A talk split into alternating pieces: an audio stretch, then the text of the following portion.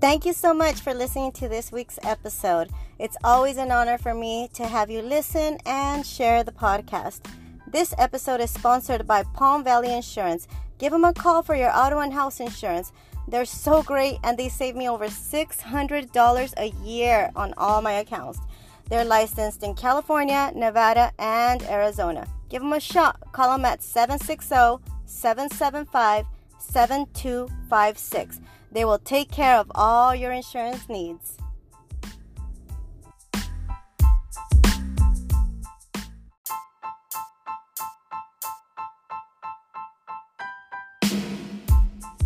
Welcome to this uh, week's episode of Talk 10 Rounds with Nancy. And I'm so honored to have the undisputed champion with us today, who recently became undisputed champion.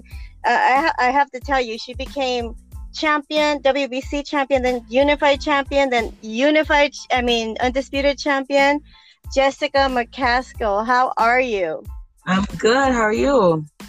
I'm good. I'm good. I'm here. I'm excited to to have actually have a conversation with you. But you know, last week, um, you know, a- after you won um, a couple weeks ago, um, all your belts, I text you, but I guess you changed your number, and I text Rick because I text Rick immediately, and I remember you told me it was in the beginning of COVID him to have his trainer's belt. Do you remember when you told me? Mm-hmm. Yeah, I do. Yeah.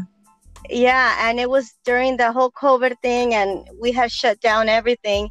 And as soon as as soon as you won, I I called Mauricio and I said, Mauricio, we got to do it now. I mean, this is the time. And he's like, t- he's like, tell him he's getting it. He deserves it in a special ceremony. How did that go?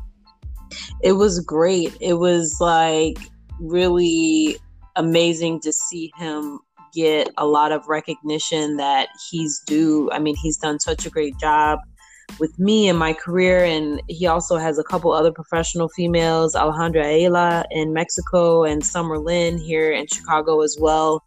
Um, he's just he's man of many talents, and he keeps his plate full with working downtown. He's in the in the market and um, he has his gym and he runs that. And so I don't know where he finds time to sleep, honestly. But um, I'm so glad for him to get that. And it, it means a lot to see like him getting recognition and not just like me. See, and, and that's what like my heart just melts thinking how can someone that is an undisputed champion like yourself be so humble thinking about others not so much about yourself I mean, a lot of that, I mean, just I guess is the way I was raised and, you know, just always be humble. And I mean, Rick has, he started my career. He was literally the only person that answered my phone call or my email when I got to Chicago to look for a boxing gym. So, you know, it just, it you know took a little time to kind of get the feel of everything you know st louis boxing scene is a lot different than chicago boxing scene um, and so it just took a minute to kind of get adjusted and then it just it just was home i knew that was where i was going to stay and the, the type of information he would give us and how transparent he was with with us being fighters him being a coach the plan going forward. Everything just felt so right. And you could kind of just see how other fighters and and their management just weren't meshing well and they weren't getting the right information. And there were a lot of problems that i i wasn't having which was great so um, he just he he's earned you know everything that he's gotten and he deserves so much more. That's so awesome to hear from you. I, I want to hear about about you know your recent time um, you know everything that has happened recently but i i want to let the fans i want to let the listeners your fans and the listeners of the podcast hear your story because um, I I actually watched your documentary on Amazon Prime with my girls. My my I have a uh, at the time she was nine and then 13 year old and 17 year old and they became huge fans of yours just just by watching the documentary. They hadn't even seen you fight yet. But uh, take us take us back to the first time you stepped into a boxing gym. Um, that was actually in my mid 20s. Um, I had done sports all my life as like a little girl in between basketball and softball, cheerleading, poms. I did anything just because I just had this competitive, you know, nature inside of me and I wanted to stay active and um, you give it to me and I'm going to take it and run with it. And so I didn't, you know, get into boxing until maybe 24, 25 ish. And, you know, it just, it wasn't, it wasn't, there wasn't much there, honestly. It was just kind of, you know, me hanging with a bunch of guys and, you know, and I have three older brothers. So that's kind of what I'm used to. And it was just like, starting from the very bottom of kind of the food chain but you know i was already a gym rat and it was it was so fun to just you know get into it and i had done like a kickboxing class um, for a month before that and and then i saw the boxing that was on the other side of the gym and that seemed like it was really like calling me so i started with that and I, I just wanted to hit kind of every benchmark as a boxer. I wanted to train, I wanted to spar, I wanted to have my first exhibition bout, I wanted to have my first real fight, uh, first tournament, first national tournament, and that's just kind of how it all shot up. How many amateur fights did you have? Uh, about 25. It's not 25. very many. no, no, it's not. It's not. it, I, yeah, was I mean, this was this in St. Louis?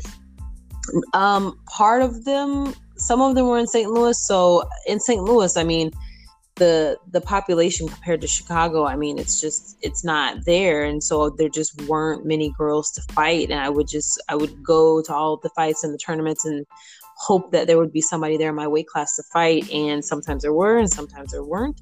And then um, some of those fights were like regional competition and national competitions, like in Colorado Springs. And then from there, I went to, so I probably had maybe like eight or so before I came to Chicago. And then mm-hmm. when I got to Chicago, there was at least maybe about four girls in my weight class that, you know, you went round robin with throughout the year. So I fought each one of those girls probably three or four times. So that helped a lot to at least get my experience up and to get those numbers up.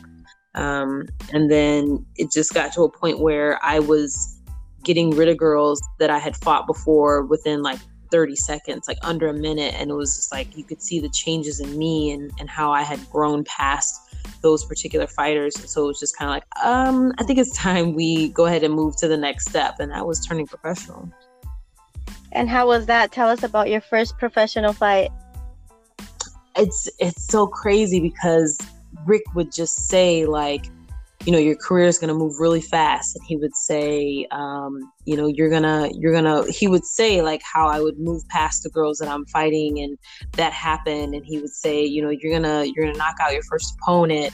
He would just like say all of these things in advance, and you know, I trust him with everything. So I'm just like, okay, you know, if he says it's gonna happen, then I'm gonna do my best to make it happen. I'm he's holding up his bar- side of the bargain, so I'm gonna hold up my side and um, so I just I think he he hyped me up so much that I was just I was ready for it. And you know, it's kind of like the first time you get hit because of turning pro, you don't have you know headgear and you have smaller gloves, and so that first test of like really getting hit is kind of you know the moment where you know okay this is this is good or I don't know if this is for me. And the first time I got hit in an actual like sparring match, um, I the the thing I thought was, oh, okay, that wasn't so bad. Now it's my turn, and that's that's kind of how it was turning pro. I, I haven't really had any females that have had like massive power compared to the men that we spar. So um, it was it was a good experience, and it just made me hungry for more. And, and that's the thing. Um, and I hate to di- differentiate, but I see it a lot here in LA with the girls. A lot of them have to spar with guys because there's not enough girls to spar with. Mm-hmm. Yeah, there's. It's either that there's not enough, you know, girls to to fill, you know, the shoes, fill the seat, or um, there's just a difference in the athleticism. I mean, if if you don't have, if I don't have another female to spar with that's training two and three times a day, every day out of the week, then you know I'm getting someone that can maybe go only a few rounds with me, or you know we'll have to switch out sparring partners. Whereas if you have a guy that is just naturally stronger or naturally faster, they can hang in there with you longer. And so they give us a little bit more work, and their speed and agility helps us to be fast and agile. Um, and it just it just helps when you have people that are still kind of in that old school way of training where they they run long miles, you know, like three, four, five miles you know, a day, or they're doing like three, four hours in the gym at one time, or, you know, whereas you, you get these sprinters and, you know, people who are, you know, only sparring females, you know, and so it just puts us ahead of the curve. Yeah, yeah, definitely. And and I want to focus more on you, but I have to tell you that you're very, very lucky because people like Rick in this business, Jessica, is really, really hard to find. Extremely hard. So I think I think it's it's a blessing that you're able to put all that trust in him. That way you can focus just on on on your training. I'm not sure if you're still working. I know when I talked to you a few months ago, you still had nine to five. Yeah, yeah, I'm still working. I, I went back to work um, the Sunday I got home. I was checking emails and um, so yeah, still still working. Still working. How do you do it? How do you find the time? I feel like, you know, filling up all of my time makes everything easy because you just move from one thing to the next. Um, mm-hmm. Um, there are things that I'm starting to realize that I I have to kind of hand over. Like honestly, I have to stop cutting my grass because you know sometimes it gets it gets out of control because I don't have time to squeeze it in, and you know I don't want to tear up the nice things that God's blessed me with, and so it's like okay, I have to pay for somebody to come cut my grass because otherwise it's going to be a mess, and that would be terrible. So there's some things that I have to have to give up. I like you know make taking care of the things that I have. And my mom used to teach me how to cut grass when I was in high school. So I, I have the capabilities. I just don't have the time for all of that. So it's a struggle when you know how, but you can't. So um, I, I have to pick and choose my battles, but pretty much, you know, if I can go from one thing to the next, I don't really have to think about it. I don't mm-hmm. have, you know, time to sit down and then tell myself, oh, well, I have to get back up. You know, I just go from one thing to the next. That that makes sense. That makes sense to somebody like me because I I suffer from anxiety. So staying busy, it you know, filling in every time of my day is what mm-hmm. keeps me healthy mentally. Um, if yeah. I have a break, I might have a breakdown. So I'm like, no, no. yeah, it's just structure. I mean, I think we we're just the type of people that feed off of structure, and it hasn't done me wrong, so I don't want to change it. All right, and and going back to Rick, he, you know, like I said, you're, you're blessed with him because you're able to hand those things to him to help you with. Um, he's a great PR. I swear, if he wasn't doing mm. what he's doing, I would totally think he's a PR because what he does for you in that sense, I feel has gotten you a lot of the fights that you've gotten, the good ones, you know?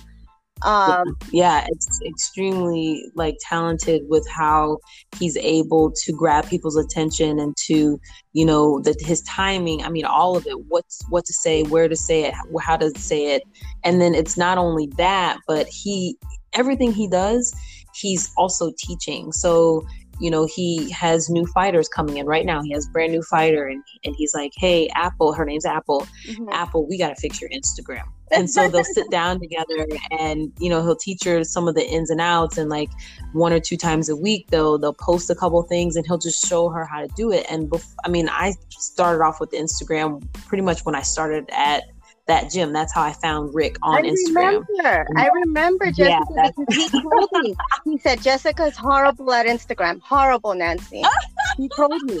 So uh, I need help. So I, you know, through Supreme, I would post you, and I remember you had a different page oh, that he would manage yeah. because you would never update your Instagram.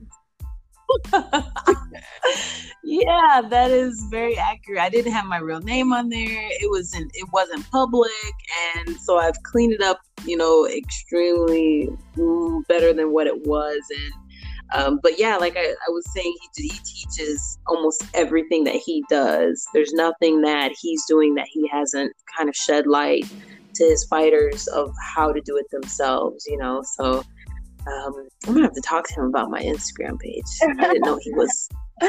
such disapproval. no, that's awesome. That was that's a great story that I'm sure that when I have him on the podcast that he'll tell about how he contacted me about your Instagram and he just ended up making another one because you know you, you weren't cooperating with him. yeah, yeah, I, it's all fixed now. We're good. but this was a few years ago, you know. But um, but going back to that, there was uh, I don't know if it was uh, last year. I I believe it was last year when your documentary came out, it said from homeless to champion. Mm-hmm. I don't want you to give up the whole documentary because I, I know it's still on there and people can go watch it. But but can you tell us a little bit about that about that journey? Yeah, I mean, the documentary is really great because I take you back to every place that I can remember as a child. Um, and if I'm talking about like nice big houses in, um, in subdivisions to the back of the church that we lived in, because when I was in fourth grade, we were homeless. And um, I actually haven't watched it so long. I don't know how in depth I go, but you know, we just had we fall, fell on hard times, and I kind of talk about um, just the little things that I saw as a child. So fourth grade, maybe nine years old or so. But the thing is, is like kids, they you, you think they don't know or they don't understand, but kids they remember things the rest of their life and, and they can feed off of energy and they see things and they're smarter than they, you think they are. And so me being on the other side of that like i kind of just slowly saw this kind of decline. And you know there were some things that I, I i saw happening but i didn't really pay attention to it because there were other things that you know distracted me as a kid. And you know i still lived a very happy life but um, it, the documentary just kind of goes through some of the things that we went through and how we had to really bond together as a family and a lot of the things I saw my mom go through because like I said kids pay attention. Yeah. It just really it pushed me to, you know, just be a strong woman and um, just kind of fight through anything. I mean, I feel like if, if we've been through that, you know, there's nothing that can stop me, you know. So I just I've carried that with me my whole life and um, that's kind of what I try to share with other other people. You know, they they haven't been through that experience, but they can still get something from that. Yeah, and going through the pandemic, you know, uh, normal people that are not not fighters are struggling, but I know a lot of fight. You know, the beginning of a of a fighter's career, you get paid very little, very very little. Mm-hmm. So yeah. just imagine those fighters right now that aren't getting fights. You're you've been blessed to to get a fight, but so many fighters are not fighting right now. What what words of encouragement would you give them right now? A lot of them had to find jobs. Regular. Yeah, yeah. I mean, you know, I think that people, everyone, will be tested at some time in their life, and it's going to be, you know, testing their will, their endurance, and you know, you're gonna have to fight, you know, physically and and act and literally or, or figuratively. Um, and it's just one of those things where if you can get past this, imagine the things that you can get past. Um, as a fighter specifically, I always tell fighters to stay ready. Um, and you can't really, I mean, they say boxing is a loneliest sport, and sometimes it may feel like that because you're in the gym by yourself everybody's gone home but you got you know two more miles around the treadmill you know something like that yeah. and you just have to find your own motivation to push yourself because sometimes other people aren't going to be around to to push you so you know this is a perfect time to, to test yourself and to push yourself find ways to motivate yourself and stay ready because even in a pandemic in a situation like this where um, were there were like like you said, I, I got a fight, and in the midst of fight week, mm-hmm. um, one of the guys uh, got he had COVID, mm-hmm. so he couldn't fight, and so right away Rick is on the phone calling people that he knows that have fighters and say, hey, you know, can do you think you can make it out? I think they're going to be looking for a fighter, and that's the instance where you being ready and you being in the gym, even though you know you don't have a fight, you could be the person that gets that phone call, and now you do have a fight. So um, boxing is really crazy like that. The the weight can change, the the belts can change, the opponent can change, the time, location can change. and you just have to stay ready. My fight was originally uh, programmed for April 17th, mm-hmm. and it got pushed all the way back to August. And it, at at the minute of the cancel, we didn't know when it was going to happen or if it was going to happen. It was like, you know what? It doesn't even matter because I'm going to stay in the gym anyway. And let's just hope that this everything resolves soon and and we came out on top because of it. And not only that, the fighters don't understand and they won't until they go through it. You've been through it. I I've been through four bubbles. I'm working with the PBC bubble at the PBC bubbles. Um, it's different. You have to stay in your room for a couple days. You have to. You can't go to the gym. You got to work out in your room. The food. If you don't go prepared, all you're gonna get is hotel food um, mm-hmm. you you literally have to go either on weight or with a good game plan because the requirements are different now with covid when you're gonna yeah we had we had a, a bubble and like i said we they wanted us there a week before so that's seven days of you know you're not really sure what's going to happen so we took a few tests before we left we got there uh, we got, you know, through the paperwork and all that. They showed us to our room, and then I wasn't allowed to see Rick for, I think, two or three days. And it's like that's the only team member I had out there. So you know, we're just messaging each other, and security escorted me to um, the workout room for one hour every day, and everything else was in my room. They dropped off like a grocery bag, a plastic bag of like your meals for the day, and um, so it was it was definitely different from any other experience that I had. But with with us trying to be as safe as we could here in Chicago, the only places we were really going were home and to the gym. Mm-hmm. I may go to the pet store or something, but usually I would just try to have stuff delivered so I didn't have to go out. So we were already prepared for those situations, whereas some other people might have been going like bonkers in their room, you know, yeah. for that long. So um, we we definitely were prepared and came out on top from from all of the preparation that we did in Chicago. Yeah, because we have to be there a week before as well and the fighters arrive on Monday and they're like, "When can I use the gym?" And I said, "If everybody tests negative, Wednesday you'll have 1 hour to go." And some of them would get upset with me saying, "How am I supposed to make weight if I can't even go to the gym?" You know? Yeah. But these are things that I feel the fighters should be aware of because it's not mm-hmm. going to be the same fight week as you have before COVID.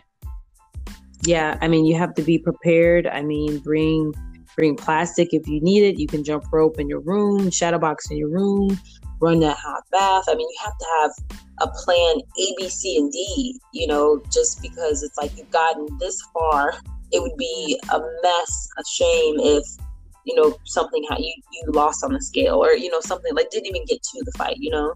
Yeah, yeah, definitely. So, okay, let's move away from COVID. I want to know about mm-hmm. your first championship fight. Tell us about that. Um, my first title fight or my first championship no. win? Your championship, your championship win when you, yeah, yeah, when when you won your WBC. um, you know what? I want to hear both. I want to hear both. Okay, well, let's start with 2017. That was my first title fight, and that was for the WBA at 135 pounds. Um, and that was Katie Taylor. We jumped on that fight after media had circulated where Katie had, and Eddie had said that, you know, nobody wanted to fight Katie, and they called like 20 people and here comes Rick. He said you didn't call us. And I I'm pretty sure he put his actual phone number out on Twitter. Um, and so we got some phone calls from Ireland and some interviews and they I think one of the interviewers said, "Do you have your passport?" He's like, "Yeah, we got our passport. We'll come to Ireland. We'll go to Pluto if we have to." Like, uh, you know, Rick, he just kind of gets crazy. So uh, that took uh, took us there. Got a lot of traction got us there. Um, it was really it was really interesting to be um, overseas. It was it was it was nice. Um, we had a lot of people that showed us a lot of love. We got some gyms to work out in. Um, fight night was a little weird.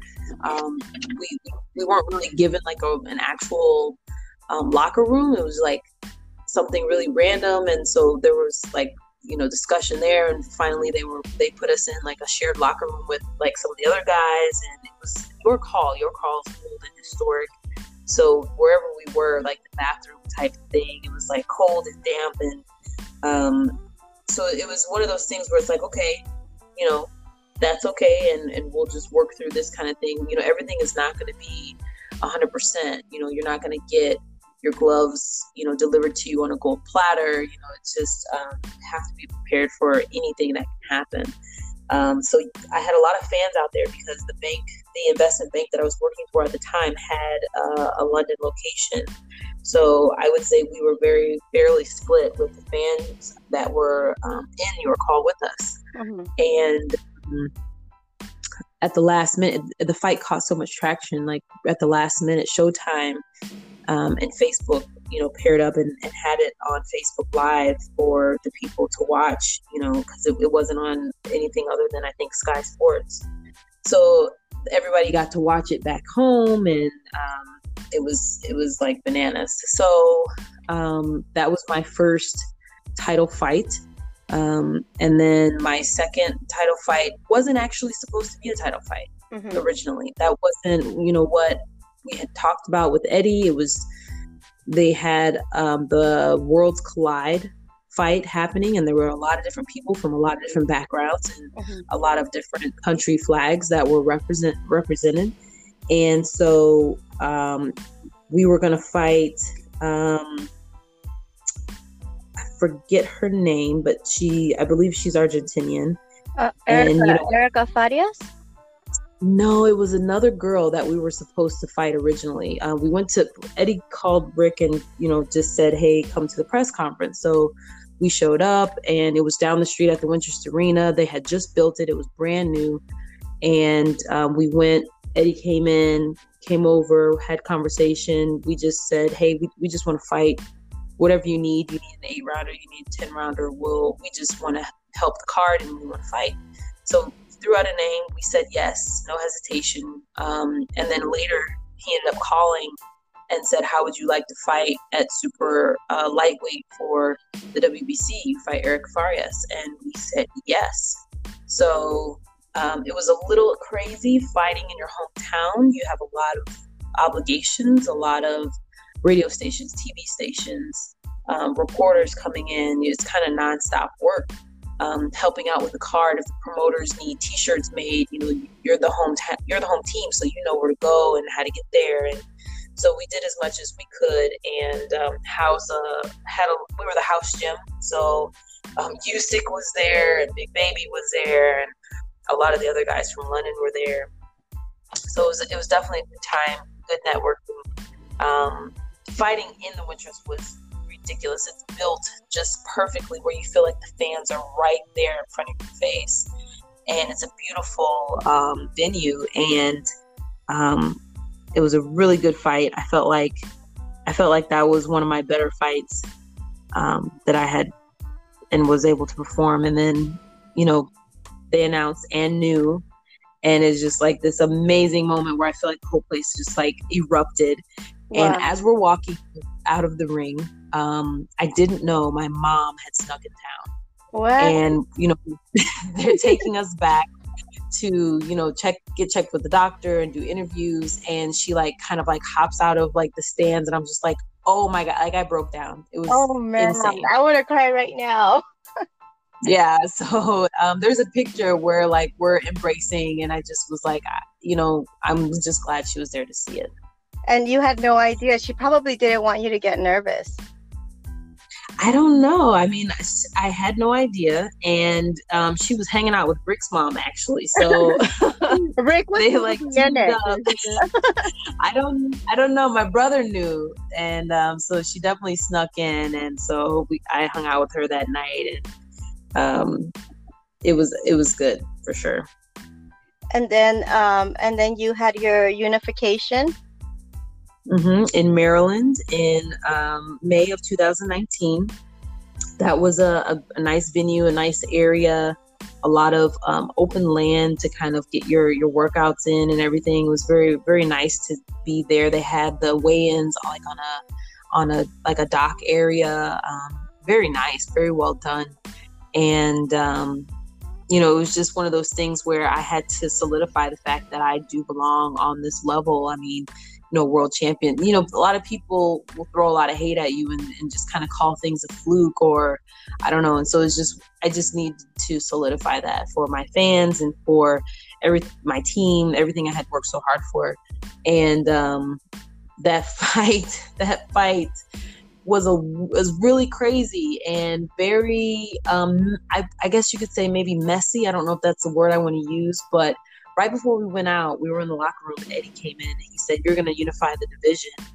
And if that doesn't get you pumped up, I don't know what does. And so mm-hmm. um a lot of like the proper game plan kind of went out of the of the window and I was swinging for the fences on on some things and um got my first cut my first cut from like a, a headbutt in in like maybe the ninth round and the 10th round actually won me round of the year um, by ring magazine uh, because most of the time fighters will just kind of pat the last round make it through those two or three minutes if you're a guy and um, we we slugged it out and it was very exciting very exciting so um, I was I was very happy with that fight, even though it was not exactly as planned. And was it the same feeling as when you won your first title fight? Well, it was um it was a little different because I thought the fight was particularly close. And mm-hmm. I think the scorecards were wider than how I felt the fight went. Um, and so, you know, I just I felt like there was a little bit of conflict, you know, internally with me there, but um, it was still an amazing feeling. I spent a lot of time at the hospital because I had to get, you know, stitches, and so it was just a really, really long night. And Rick stayed with me the whole time, and um, I think we had like vending machine like candy bars or something to celebrate. it's so crazy. It's so crazy, right? Because yeah. like like the aftermath of a fight, a lot of people think, "Hey, uh, we're partying or we're celebrating, going to dinner, whatever." But let me tell you a quick story. Do you remember when Rungvisai knocked out Chocolatito? Oh yeah, like, yeah. yeah. yeah, we you know, a few of us, uh, Jessie Vargas, uh, and a few of us from Supreme, we went to the hospital with him, and because we were very concerned, and he's a friend, we mm-hmm. stayed there with in the waiting room until like five o'clock in the morning, and oh. and and some of the guys went to go get tacos. Um, you know, just because we, at that point we're hungry, we hadn't had yeah. dinner. We're like, I don't know, we don't know when he's getting out, but we're gonna stay here till he does and it just turns out that when the tacos got there, Chocolatito was getting out with his manager Carlos, and um, and we're like, hey, let's let's eat. Are you okay? Let's eat. And you know what he said? He said, now this is what I call breaking bread with family, because oh. you know it, it it's. I've been there through wins and losses with fighters, and yeah. every experience is different. I've never been to an after party because I'd rather be you know in the living room or, or hanging out or just it, it's different it, it's a different type of intimacy you know that you have exactly, after a exactly. fight yeah and so like your vending machine story just reminded me of that because uh, you're never gonna forget it you're never gonna forget it yeah you know? it's funny because i've seen like on different like kind of uh like 24 7 type of documentary things where mayweather he'll have a cut or something and he's like i'll go to the hospital later. Like he spends time with his family and with his kids and then he goes to the hospital. I'm like man i should have done that. But um, yeah we're, we're not the type to have after parties. We have our group the people who have been with us through training camp through all you know blood sweat and tears and people who you know are, are helping us you know run errands while it's fight week you know going to get you know lemonades or you know waters for the for the room or making sure the person that's braiding my hair knows how to get to my hotel room. Like people who are really really in it those are the people i want to be with after the fight. Yeah definitely. And after your unification fight you had your rematch with farias um, mm-hmm. which was a messy fight. That was a messy fight. Was, yeah. right? You agree yeah i don't think um i don't think there's a lot of referees that will jump to call on holding. And it just so happens that I get held a lot. I think it's it's a thing where the pressure gets to the fighters or the power from the punches gets to the fighter and they can only think to hold to kind of save themselves. And um, you know I, I should have done a better job my, i can't you know blame anyone but myself. I should have done a better job to foresee that and to change up my defense plan and um, it just yeah it was messy it was I watched that fight at Victoria's Secrets. I was at I was at the store watching it on the Zoom. just want to say, were you I just in the store? Yeah. um, but you know, people should have taken you seriously in the beginning, but at this point, you're defending your titles and people are calling out your name left and right. I can beat her. I can beat Jessica. Give me Jessica. Yes or no? Oh yeah, for sure. And I think you know Rick always says that I translate horribly over tape. Um, so when somebody sees a fight on TV, they're like, "Oh, that's she's just a messy fighter." Blah blah blah. I can do whatever, and it's like, okay, you say that now until you feel that pressure, or until you you experience the angles that I give or the power that I have in my punches. Yeah, and and then you know the your next fight gets announced, which you told us about earlier, but then it's rescheduled and and for August fifteenth this year, mm-hmm. and it's probably the biggest. I mean, it is the biggest fight of your life. Yeah, I think every fight at this point is uh, the biggest fight of my life. it's it's just elevated every time. So, um, and I think that the extra time that we got was was used very well. I mean, even even from a point of like you said, Rick with his PR and marketing, he created No Days Off on his YouTube page because he wanted people to get to know me a little bit better. And we've always tried to stay in front of um, social media and just be very seen. And, you know, just people, I just want people to know who I am, you know. Um, there's kids that, you know, look up to me and I, I want them to know what they're getting. Like, I'm just not like a face on TV and then just a, a not a good person behind the scenes. Like, you know, what you see is what you get. And I want them to be able to see everything that we do in the gym and, you know, my regular life and, um, so no days off was a great the team and the gym and just kind of you know how we do things. So that was great uh, way to use our our extra time as well as the, the way that we train. And you know before i go into this fight a little deeper um I, at the you haven't been to one but at the wbc convention in the philippines uh, two years ago um, a lot of women are expecting their promoters or others to promote them. Um, but no you and your team have have taken it in your hands to promote your career your teammates careers um, to put you guys out there and get the fights. How important is it for for each each fighter not only women but every fighter to promote themselves? It's at, it's mandatory. In this day and age it's mandatory. Um, you have to be on social media. You have to um, have meet and greets where people see you in person. Um, you have to eh, like for instance myself I, I was raised in belleville illinois and i um, went to st louis after college and then i moved to chicago. And so i try to keep in contact with people from all of those places. So I was in the St. Louis um, Post Dispatch, I believe it was last week, because I still have those connections with St. Louis, and I'm still making sure that you know they feel the connection as well. And so we were able to get an article out in the newspaper, and um, same thing with Belleville. So it's just like it's kind of nonstop, and I can't expect Rick to know the same people that I know from my hometown, you know. So, you know, your your manager, promoter, they're only going to do so much, but you should be trying to match that as much as you can. Whether it's you know you you're going to go live, you know, once a month, or you're going to post in your story um, every other day, or you know, just you have to be active. Yeah, definitely, De- definitely. I always tell fighters that they have to stay active. Um, and then, so, anyways, you're gonna fight Cecilia Braekhus. She has this opportunity to make history and break Joe Louis's um, record. You have a beautiful story that you want to continue. So it, it's like two beautiful women with two beautiful stories get in the ring. That that to me yeah. was like wow, that was the biggest fight ever because both of yeah. you were fighting for for your stories basically.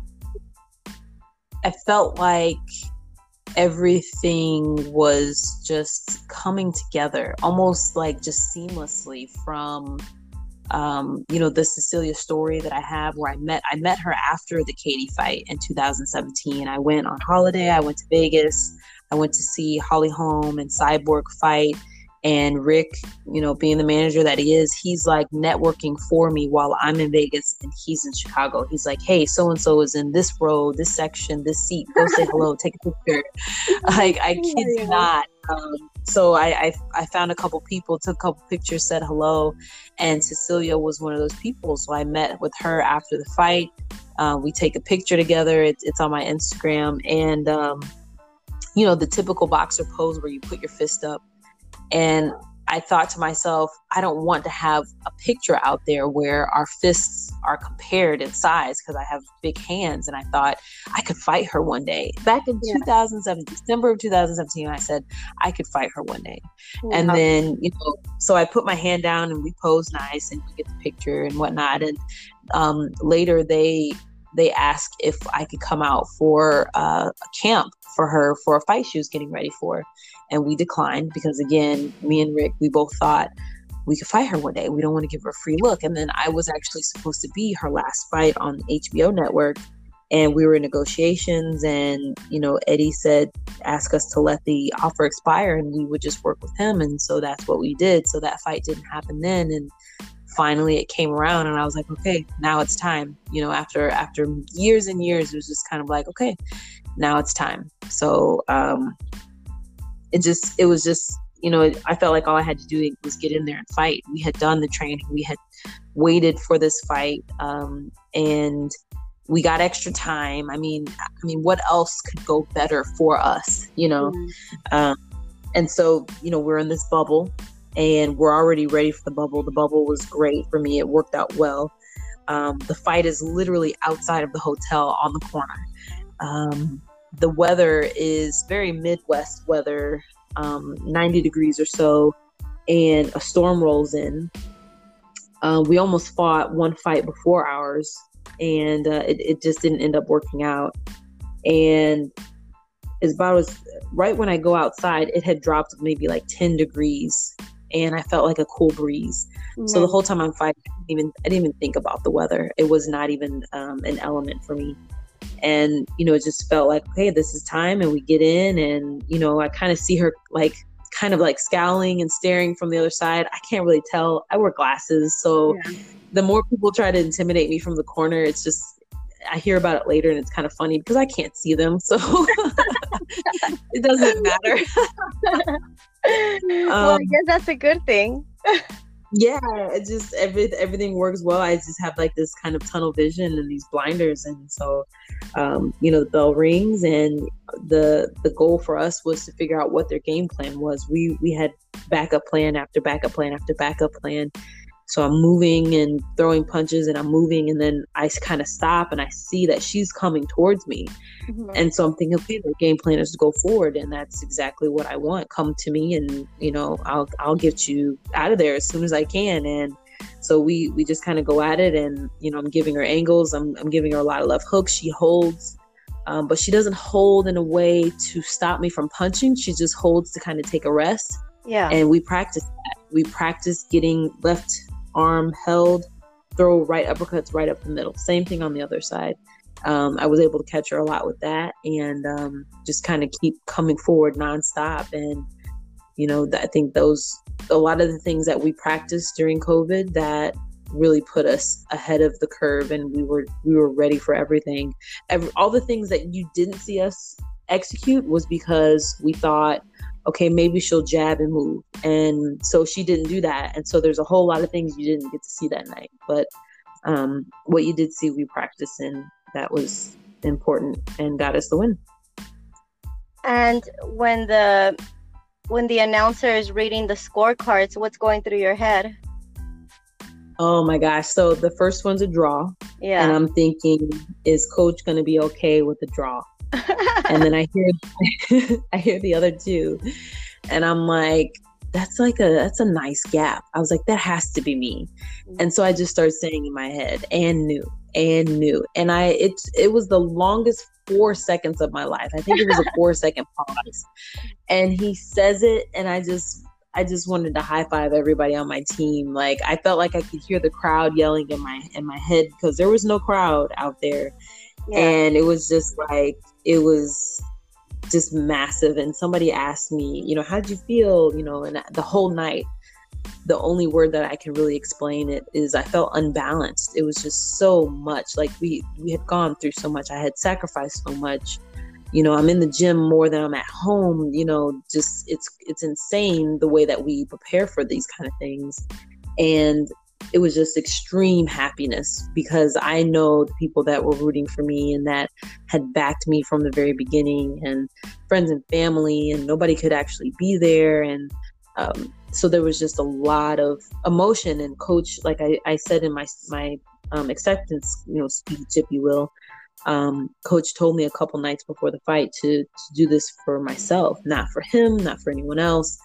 And I had to kind of think, well, what does that mean? And it's like that that means you know this is for all of the real hardships that i've been through this is for um, every piece of me that wasn't really strong enough to get through it but got through it anyway mm-hmm. um, so yeah I, I just was i was very happy to kind of match some of the harder times in my life with such an amazing one and and what has been the hardest fight outside of the ring for you um, probably just just as a kid. Everything really stems from when I was younger because everything after that, I felt like I was invincible. I, I tell people I have superpowers and they don't believe me, but um, just as a kid, you know, and not being able to change things, not really being able to help, you know, um, you can only do so much as like a nine year old, you know um, and and just wanting to kind of change the world for people and and I try to do that as much as I can now. I, I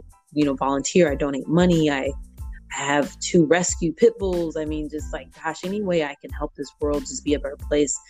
My heart is so there. So um, I think it's just a lot of the times where I, I didn't have the ability to do that, and those are probably some of the harder times. And now you're you're called undisputed. What does that mean to you?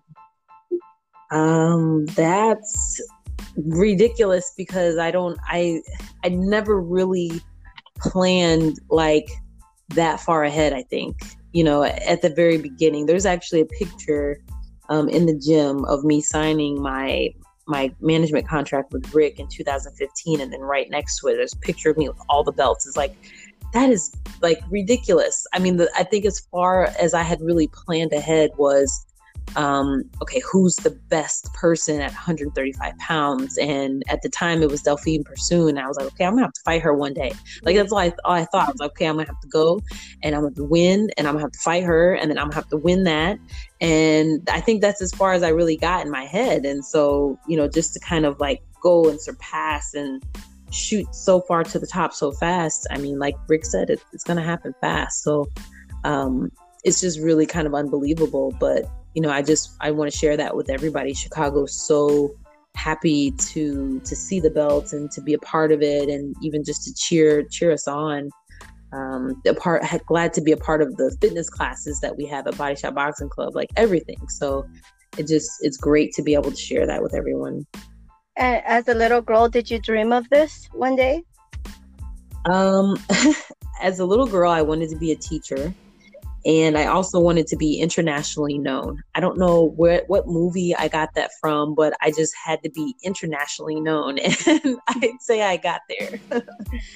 Definitely. So now you gotta you gotta you got more goals to plan now. You know, more dreams. Yeah, yeah, uh, yeah, and it's it's to the point now where um, I, I'll have some goals for myself, very specifically for myself, but then, you know, it gets into um, again, following the lead of Rick and um, staying under his tutelage to where I'll, I'll, start signing fighters and I'll do my own management and I'll help with the fighters that he has. You know, we have Summer Lynn, who's 19, 2 and 0, 147 pounds.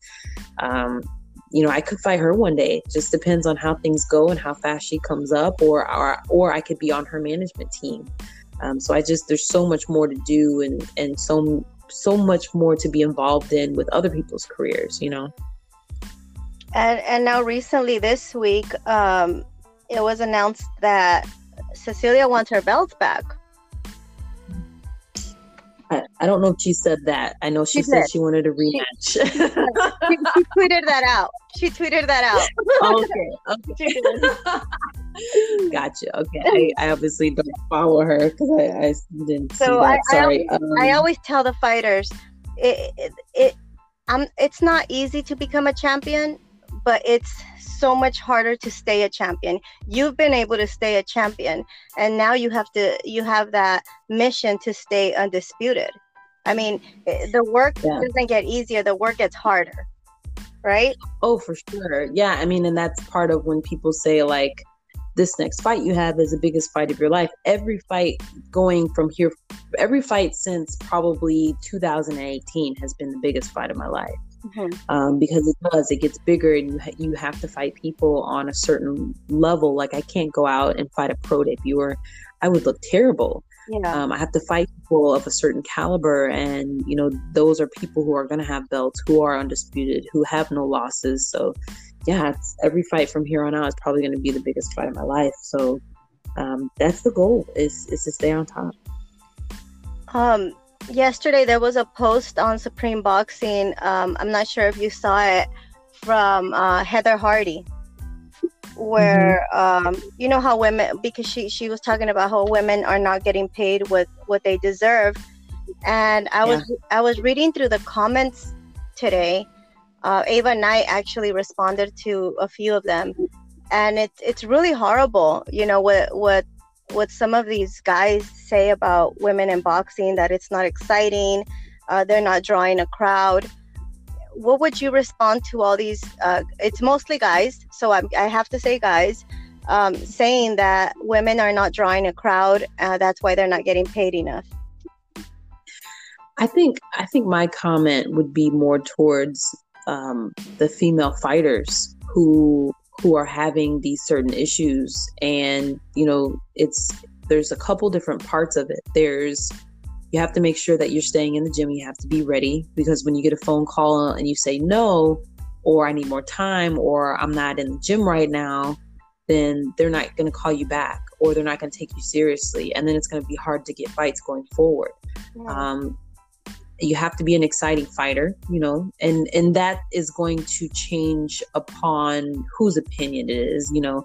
You have to look for knockouts. You you have to look for the excitement in in your fight whatever that may be.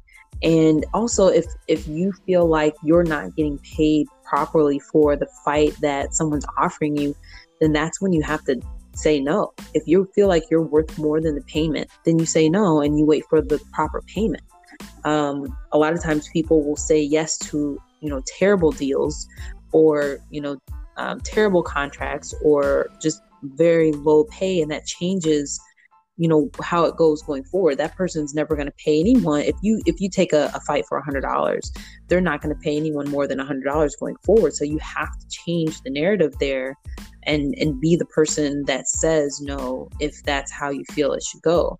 Um, to the to the people who you know don't find female f- boxing exciting. I don't think they're actually watching it. I don't, I don't know what they're seeing. I mean, we've had uh, Terri Harper and Natasha Jonas. We've had my fight with Cecilia. We had um, Katie Taylor and uh, Delphine Persoon. I mean, um, I, and there was another fight. Forgive me, I, I, don't remember their names, but there was another fight um, overseas as well. And we've literally been like most of the entertainment for the whole month, and yeah. so it, it's you're either watching it and you're saying you're not watching it or you know you're, you're not looking at it at all so i don't know um, you, you kind of have to ignore uh, some of the people that are going to throw out hate. You know, I, I get a lot of hate, and you have to just kind of let it roll off your back, and you have to keep pushing and keep fighting and do everything you can to make the sport better.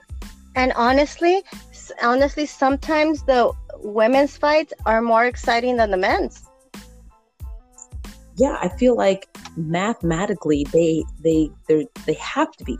You have less time to execute the same goal and so it's going to be exciting you're going to females we throw you know for the fences we throw for knockouts we it's the action is there i mean you'll get guy fights where you know they kind of like punch they take a break and they step around the ring a lot and you know honestly when i'm in the ring i feel like i don't have time for that i have to get my points in i have to get my punch count up i have to get you know wear the other person down so I don't know. I just feel, I feel like we do a good job of entertainment. So that's why I, say, you know, don't let those comments bother you. People will say anything when they don't have to show their face or when they're able to hide behind a keyboard.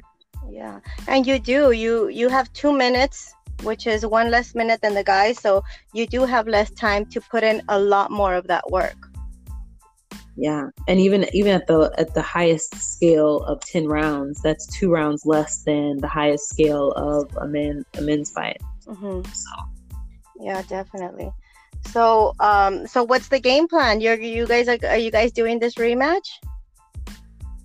Um, yeah, looks like it's it's gonna be um, probably not set for this year, but um, you know we're we're gonna work everything out, all the details, and you know me, I I'm still in the gym. I haven't stopped being in the gym, so we're gonna be ready. So the gym and working is still is still nine to five. It's uh, 6 a.m. to 3 p.m. Oh, to be geez. exact.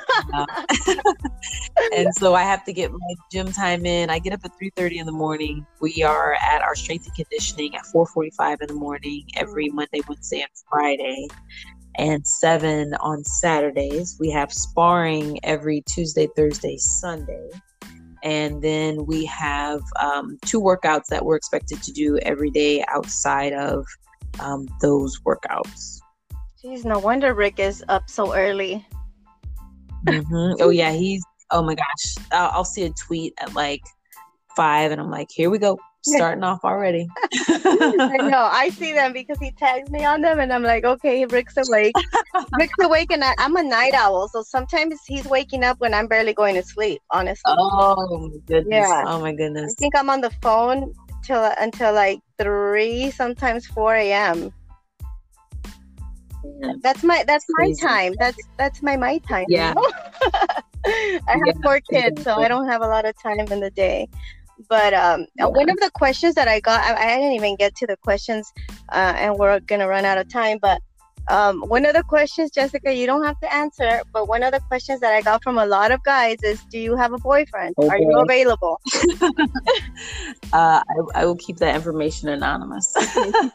She's gonna remain unless a mystery. They know, unless She's they gonna... have to worry about that. She's gonna remain a mystery, so you guys just gotta dig for it through her. The um, yeah. I did I did want you to send a message to all the amateur kids that are not active right now um, I'm actually gonna go take my my girls right now to the gym, to the boxing gym, uh, because they're all still working out and they're all still wishing to get back in the ring. And what what would you tell them to not get discouraged and just wait this out until the next tournament comes? Yeah i mean when things open up it's going to be it's probably going to open up a lot of doors. There's going to be a lot of fights and and you want to be ready. You want to participate in as much as you can. If there's anything else that you can do to switch up your workout or or just add to it watch fights. Go to youtube. Find some some fighters that maybe have the same style see if you can work on different things every other day. Um, there's a lot to do in boxing and whether it's footwork head movement punches defense offense. Um, there, there's a ton of things you can work on. So so don't be discouraged and, and change your focus to your workout instead of being discouraged. And when everything opens up you'll be ready. I think it's a mixture of discouragement and and distraction because social media is is at a point right now that it's it's brainwashing a lot of kids. So they're going a different direction. They're doing TikTok videos. They're doing. Um, I, I just had a conversation with my daughters yesterday about that WAP song from Cardi B. because for some odd reason, you tell me, and I'm gonna put this on the podcast and my daughters can hear. Um, my oldest daughter and my middle daughter say that it's a woman encouragement song or empowerment, women empowerment song. And I'm like, how is that a women empowerment song? And she said, why can men talk about women parts, but women can't talk about their parts? So that was my my my little. It wasn't an argument. It was a conversation I had with the girls because I I don't want them dancing to that. I just it makes me feel a certain kind of way, you know. Yeah, I think I think the song um, brings attention to something that's just very not and i'm old school so maybe it's me it's something that's not normal and and if somebody if somebody was talking about you know something it, just it's very personal when somebody's bringing up those things and so i wouldn't let you know a man talk about my body that way and so i'm not going to talk about my body that way. As soon as you open up that door then people think that they can you know talk to you any kind of way or they can reference your body in any kind of way. And so you have to like shut that down you know and and as soon as somebody says something about their body parts that they don't like then it's bad you know? It's like you opened this door a long time ago and you were singing about it and you were dancing. And so i feel like you have to really remain in uh, a certain you know viewpoint to people. And that starts with how you treat yourself and how you uh, portray yourself to other people. Um, and so I would not call that a woman empowerment song. When you said yeah. that, I, my eyes shot open. And like I said, that's my point of view. And uh, if I had daughters, they would not be singing that song or dancing to it either. Um, and you know, I was raised in Christian home. My mom's a pastor, so I, like I said, I could be very old school, but that's how I would run my house. Yeah, yeah, I agree. I agree with you. And and to all the kids, don't don't believe everything on social media. Don't get distracted by social media, especially if you have you're in some type of sport. Just like Jessica said, keep yeah. bettering yourself, and and so when things do open up, you will be a better fighter, a better soccer player, a better basketball player, whatever you're doing and there's there's things on social media where you can you can watch other people do um, soccer drills or uh, boxing drills or you can post your own things. I mean keep the focus on the sport. Stay focused in what you're doing. Um, doesn't mean that you can't get on tiktok. I mean there's going to be things that are very helpful there. I mean fernando vargas is always on instagram with his sons and they're doing drills and they video everything. So i mean there's definitely positive things out there that will help you with your goal. Yeah, definitely. So when are you coming to LA? Because I really want to meet you in person. I don't know. I haven't been to Cali. Um, so yeah, I gotta get I gotta get over there. We'll have to see when everything opens up. I don't know. Um, I want to say Rick was saying something about LA, but I can't remember what it was for. So it may be sooner than you think. Okay. Um, definitely up for it. okay, so when you do come, give me a call so we can do something at the WBC office and go out to dinner and stuff like that. Hang out. We could do a meet and greet here. Tell Rick that, and he'll be in the heartbeat. We're in. Right? That sounds awesome. For sure. We will definitely stay connected. We we look forward to your next fight. Is there anything you want to tell the fans before we let um, you go? Yeah, you can find me on all social media at Jessica McCaskill. You can find Rick at Rick Ramos Boxing. Um, message us if you, you want to autograph a picture. Just let let us know. We'll send that out. Um, and I'm just so thankful for everyone for listening and for tuning in, for the follows, for the likes, for the comments, for the inspiration, for sharing your story with me. That's important to me. So thank you guys so much for tuning in. Hey, Jessica, what about if we give away an autographed picture or glove on Supreme Boxing this week? Um, if people, um, well, you know, people that are listening on the podcast. Yeah, that sounds good. I'll talk to Rick and and and we'll do it. We'll do it. Yeah, for sure. For sure. I, I love your story, Jessica. I know you got to be up early because tomorrow's Wednesday and you have strength and conditioning. so, um, I hope I really hope to see you soon. Congratulations on everything. Your story is so. Ins- I'm gonna tell my kids. You want to be inspired. You want women empowerment. Follow Jessica McCaskill, not not Cardi B. so there we go. No, there we go. but thank you so much for your time and congratulations again. Um, and yeah, hope to see you soon. Sounds good. Thanks so much for having me. Bye, guys. Thank you, Jessica. Bye bye.